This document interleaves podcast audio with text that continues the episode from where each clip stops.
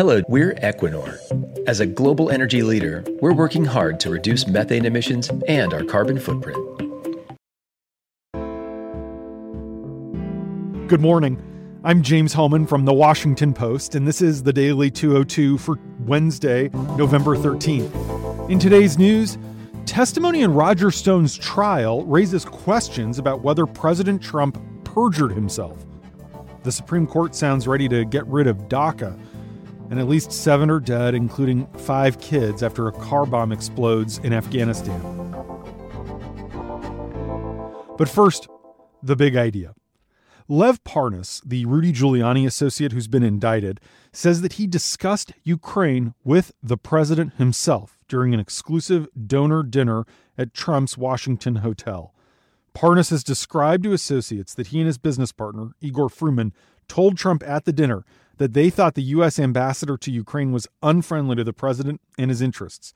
According to Parnas, the president reacted strongly to the news. Trump immediately suggested that the then ambassador, Marie Yovanovitch, who had been in the Foreign Service for 32 years and served under Democratic and Republican presidents, should be fired. Parnas's account of personally discussing Ukraine with Trump more than 18 months ago suggests that he and Fruman had more personal interaction with the president and potentially more influence over his views on that country than the White House acknowledges. Parnas's account of the 2018 dinner is the first indication that he or Fruman interacted directly with Trump about Ukraine. His description of their conversation suggests that the Boca Raton businessman, who emigrated as a child from Ukraine, could hold key information about Trump's pressure campaign on his home country, an effort that set in motion the impeachment inquiry. Meanwhile, aides at the White House this morning are urging Trump not to fire acting Chief of Staff Mick Mulvaney senior advisors are telling Trump that removing Mulvaney right now at such a sensitive time could be perilous, both because Mulvaney played an integral role in the decision to freeze the aid and because of the disruption that would be caused by replacing someone so senior. Mulvaney, trying to make sure he doesn't get fired, called off plans yesterday to file a lawsuit asking federal courts to rule on whether he needs to comply with a House subpoena to testify in the impeachment inquiry. Instead, he announced he will follow the president's categorical directive, barring aides from participating in the inquiry, even if it means being held in contempt for ignoring legitimate and valid subpoenas. The big story today is, of course, the impeachment hearing, the first televised hearing. We're going to see acting ambassador to Ukraine, Bill Taylor, speak publicly for the first time about the efforts he observed to pressure Kiev to launch investigations into Joe and Hunter Biden. Here's what you need to know about Taylor. He served in the 101st Airborne Division during Vietnam and for a year commanded 20 to 30 men in a rifle platoon on the front lines in the jungle. After a year, Taylor was eligible to return home to the United States. Instead, he signed up to stay another six months in combat. He was promoted to captain and became commander of Alpha Company. He was awarded the Bronze Star. He left the service in 1975 and went to work in senior positions at the newly created Department of Energy, and then as a top foreign policy advisor to Bill Bradley. In the 1990s, Taylor oversaw all U.S. assistance to Eastern Europe and the former Soviet Union in the years immediately following the fall of the Iron Curtain. Then he spent a few years working in Afghanistan, Iraq, and on the Middle East peace process. In 2006, he returned to Eastern Europe as the U.S. ambassador to Ukraine, appointed by George W. Bush. He came out of retirement from government service after Trump ordered the recall of Yovanovitch. Taylor, as well as George Kent, another State Department official, will be in the hot seat today. Then Yovanovitch comes to the Capitol on Friday. And last night, Democrats announced that they've confirmed eight more witnesses for testimony next week. On Tuesday, we'll hear from Lieutenant Colonel Alexander Vindman, the European Affairs Director on the National Security Council, as well as Kurt Volker, the former special envoy to Ukraine, and Jennifer Williams, a national security aide to Mike Pence, who was on the July 25th call, as well as Timothy Morrison, the former senior director for Russian affairs at the NSC.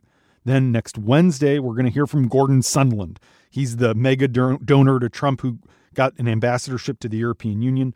Also testifying Wednesday will be Laura Cooper, the Deputy Assistant Secretary of Defense for Russia and Ukraine, and David Hale, the State Department's Undersecretary for Political Affairs. And then next Thursday will be big. That's Fiona Hill, the former top Russia advisor on the NSC. So lots of impeachment hearings to come over the next week. And that's the big idea. Here are three other headlines that are important and should be on your radar this hump day. Number one Trump perjure himself in his answers to former special counsel Bob Mueller? Roger Stone's trial has shown that the self proclaimed dirty trickster was the linchpin of a months long effort by Trump's 2016 campaign to discover damaging dirt on Hillary Clinton to be released by WikiLeaks. And efforts began before the hack of Democratic emails was ever known to the public, months before. Someone's not telling the truth about what the president knew and when he knew it. Testimony over four days that ended yesterday afternoon revealed hands on engagement by Trump himself and top aides in making use of Stone's claims that he knew emails detrimental to Clinton's campaign would be released by WikiLeaks. The trial in federal court in Washington turns on accusations that Stone lied to Congress about his attempts to learn more about what WikiLeaks would publish and when it would do so. But the testimony, perhaps more importantly, has raised a series of questions about the president's written assertions under oath in the Mueller probe. Trump said in his sworn statement that he had no recollection at all of being aware at any time of any communications between Stone and WikiLeaks, and he said he didn't recall any conversations about WikiLeaks between Stone and members of his own campaign. Rick Gates, who served as the number two on the Trump campaign, the deputy campaign chairman, testified yesterday in court that Stone began discussing Clinton leaks with the campaign in April 2016, and that from May onward, Gates understood Stone to be the campaign's intermediary with WikiLeaks. By July 2016, Gates, who took a plea deal with the government to minimize his prison sentence, says that Trump campaign chairman Paul Manafort, his former boss, said he was updating Trump regularly on what Stone was saying about WikiLeaks. And Gates testified Manafort directed him to keep following up with Stone so that he could collect information to be passed along to Trump. After Trump ended a phone call with Stone at the end of that month, July 2016, Gates was sitting next to him in the car and testified yesterday that the future president told him that Roger said, quote, more information would be coming. Again, Trump has claimed he didn't know anything about it. U.S. authorities concluded that those emails published by WikiLeaks were hacked by Russian military intelligence units. After WikiLeaks founder Julian Assange said that July in 2016 that he had more Clinton emails coming soon, Gates said Manafort told him to get in touch with Stone about future releases. He said Manafort wanted to update Trump about the WikiLeaks plans. Closing arguments in the Stone trial are scheduled for this afternoon. Number two, the Supreme Court sounds ready to let the president get rid of legal protections for some 700,000 dreamers. In fact, the Trump administration's Solicitor General told the High Court during oral arguments yesterday that the program shielding young, undocumented immigrants brought to the United States as children should end regardless of its legality. And the court's dominant conservative justices showed no inclination to disagree. It's one of the court's most important cases this term. The court's four liberal justices indicated that they don't think the administration met requirements for ending a program that will have such dire consequences for the immigrants themselves and for our economy. But they didn't appear to find any support from the court's conservatives, who reserved their toughest questions for those challenging the administration's actions. Chief Justice John Roberts, the pivotal member of the court right now, gave no indication that he found the Trump administration's actions troublesome or unusual. But questioning at oral arguments is not always predictive, and the decision in this case may not come until next June. The Trump administration first moved to scuttle DACA in 2017. Jeff Sessions, then the Attorney General, said the program couldn't be defended, and he based his decision on a ruling by the U.S. Court of Appeals for the Fifth Circuit, which said that another Obama program that protected undocumented immigrants was beyond the president's powers. Now, the Supreme Court deadlocked 4 to 4 in 2016 when considering that issue. What's changed since 2016? Well, Trump has installed two justices on the court, and both of them sounded very ready to get rid of DACA. Brett Kavanaugh noted during yesterday's oral arguments that there are, quote, sound reasons to rescind the policy. Neil Gorsuch went further. He wondered whether courts have any role in reviewing the judgments of the Attorney General and Homeland Security Secretary. Number three, at least seven people were killed, including five children, and 10 others were wounded when a car bomb exploded this morning near the Kabul airport in Afghanistan.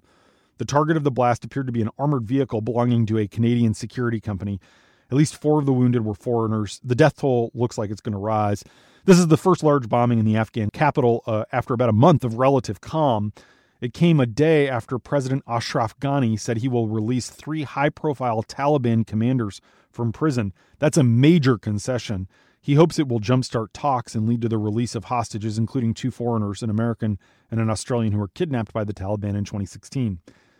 There are other troubling reminders this morning that the world really is a tinderbox and it's on fire. Hong Kong is paralyzed for a third consecutive day, a night after chaotic battles in the streets between riot police and students left the campus of the Chinese university resembling a combat zone. A cross border battle between the Israeli army and militants in the Gaza Strip has resumed this morning with a second day of attacks sparked by the Israelis' decapitation strike on a leader of the group Palestinian Islamic Jihad. Chile has just entered its 26th straight day of protests, but today there's a national strike with huge demonstrations. It's paralyzed the country, everything's shut down. In Bolivia, the Senate leader has just declared herself the interim president after Evo Morales was deposed. Morales has fled to Mexico, where he's received asylum. And severe flooding in Venice has left much of that city underwater. The mayor says it's a direct result of climate change, and he warns that this is the beginning of a new era of devastating floods.